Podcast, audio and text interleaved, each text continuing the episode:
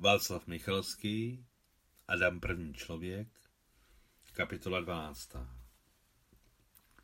Stejně jako slavný vojevůdce Kartága Hannibal byl nadšený z vojenského génia Alexandra Makedonského Napoleon.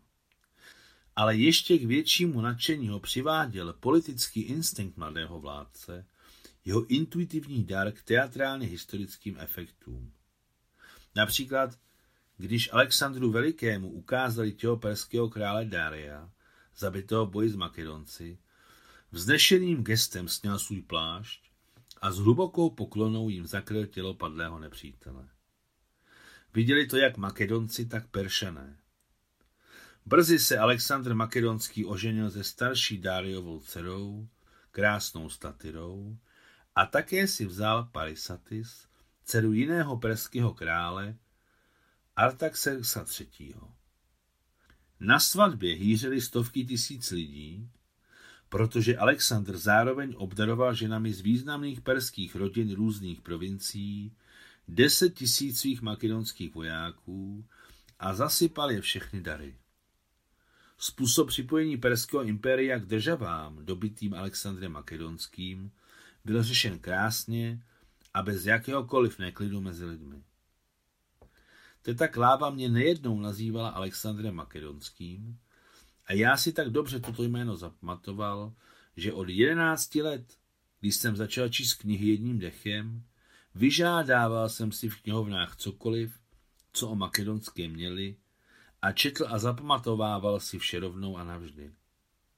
A když jsem zjistil, že během pochodu do Indie Alexandr Veliký dobil náš Derbent a procházel tím úzkým písčitým koridorem mezi horami a Kaspickým mořem, kde stál náš dům na centrální úsedlosti, tak jsem se jednou zamyslel nad makedonským jako nad živým, normálním člověkem, který musel nejen dobývat království za královstvím, ale i jíst, pít a spát.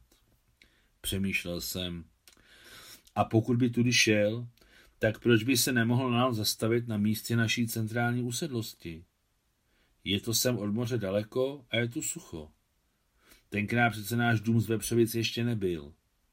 Znamená to, že mohl spát třeba tam, kde teď stojí náš dům? Četl jsem, že Alexandr rád zahalen do pláště spal přímo na zemi, uprostřed svých vojáků. Znamená to, že mohl spát i tam, kde teď stojí moje postel na mém místě? Když jsem to pořádně promyslel, byl jsem udiven, jak se mi to ukázalo být blízko. V každém případě, v myšlenkách, stojí na jednom a tom samém prostranství Alexandr Makedonský a ukazuje se, že se můžou spojit časové linie dokonce 2300 let, spojit se a složit se do jedné tenké linky. Z neznámého důvodu mě ani Alexandrův kůň Bukefalos, koupený za 13 000 talentů nebo 340 kg stříbra, ani zbraně velikého vojevůdce nezajímaly tak silně jako jeho plášť. Neviděl jsem barevné obrázky Alexandra a představoval jsem si jeho plášť sám podle svého. Z nějakého důvodu se mi zdál světle modrý, s lehkým nazelenalým nádechem, téměř jako mořská vlna, jen mnohem světlejší barvy. Přestoval jsem si ho dokonce na omak. Byl takový měkký, sametový, zřejmě teplý v zimě a chladící ve vedru jako hedvábí. I když četl jsem, že ani v Řecku, ani v Perzii hedvábí nebylo a Alexandr ho poznal až v Indii. Velmi se mi líbilo, že Alexandr neprahnul po bohatství. Nebral si pro sebe, ale vážil si vědění a velkých cílů, které si před sebe stavil už od mládí. Radoval jsem se, že Alexandrovým domácím učitelem byl sám Aristoteles. Ale pravda, příliš jsem neschvaloval, že se na Aristotela urážel. Proč říkáš to, co víš všem? To není nutné, říkej to jen mně. Na což Aristoteles odpovídá s úsměvem. O, Alexandře, tolik toho nevím. A ještě o plášti. Když se Alexandra ptali na jeho majetek, sundal si plášť, zvedl ho vysoko nad hlavu a řekl, toto je moje bohatství. Posečkal Oblékaje na sebe pláž dodal. Tento pláž, no a celý ostatní svět. Ale do mých jedenácti let a čtení jedním dechem bylo ještě daleko. Babičky zatím seděly za blízkajícím se měděným samovarem a já na posteli se svými vojáčky. Všechno bylo jako vždycky, jen můj děda Adam nechodil rázně po místnosti. Sem, tam, sem, tam. Dříve se nám všem zdálo, že nás ta jeho chůze rozčiluje. A teď bez ní bylo taky špatně, tak prázdně, tak osamělé. Díky, že to nebyla NKVD, utrousila teta Nusia. Ano, i s vestou to vyšlo, řekla teta Kláva a hned se obrátila na babuk. Marie Fjodorovno, vyložte pasiánc. Babku lostejně pokrčila rameny. Vyložte ho, Mario Fjodorovno. Pro boha, poprosila teta Moťa. Třeba to trochu upokojí duši. Tak mi vyndejte ze skříně dva balíčky po 52 kartách. Zavelila babuk a teta Nusia její příkaz hned splnila. A proč dva balíčky? No, bude to složitý, Napoleon.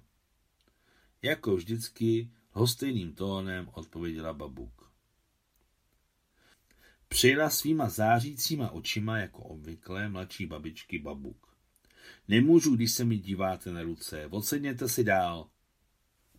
Všechny mladší babičky vzali poslušně stařičké vídenské židle a odsedli si od stolu, daleko k prázdné zdi, dokonce dále, než stála moje postel. Nějakou dobu jsem se zájmem pozoroval, jak babuk rozkládala na čistém stole karty, ale potom mě to přestalo bavit a obnovil jsem bitvu našich s Němci.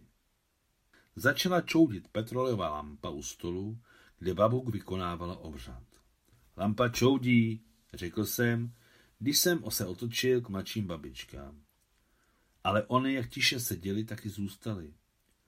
Lampa čoudí, je třeba se říznout knot, řekl jsem znovu.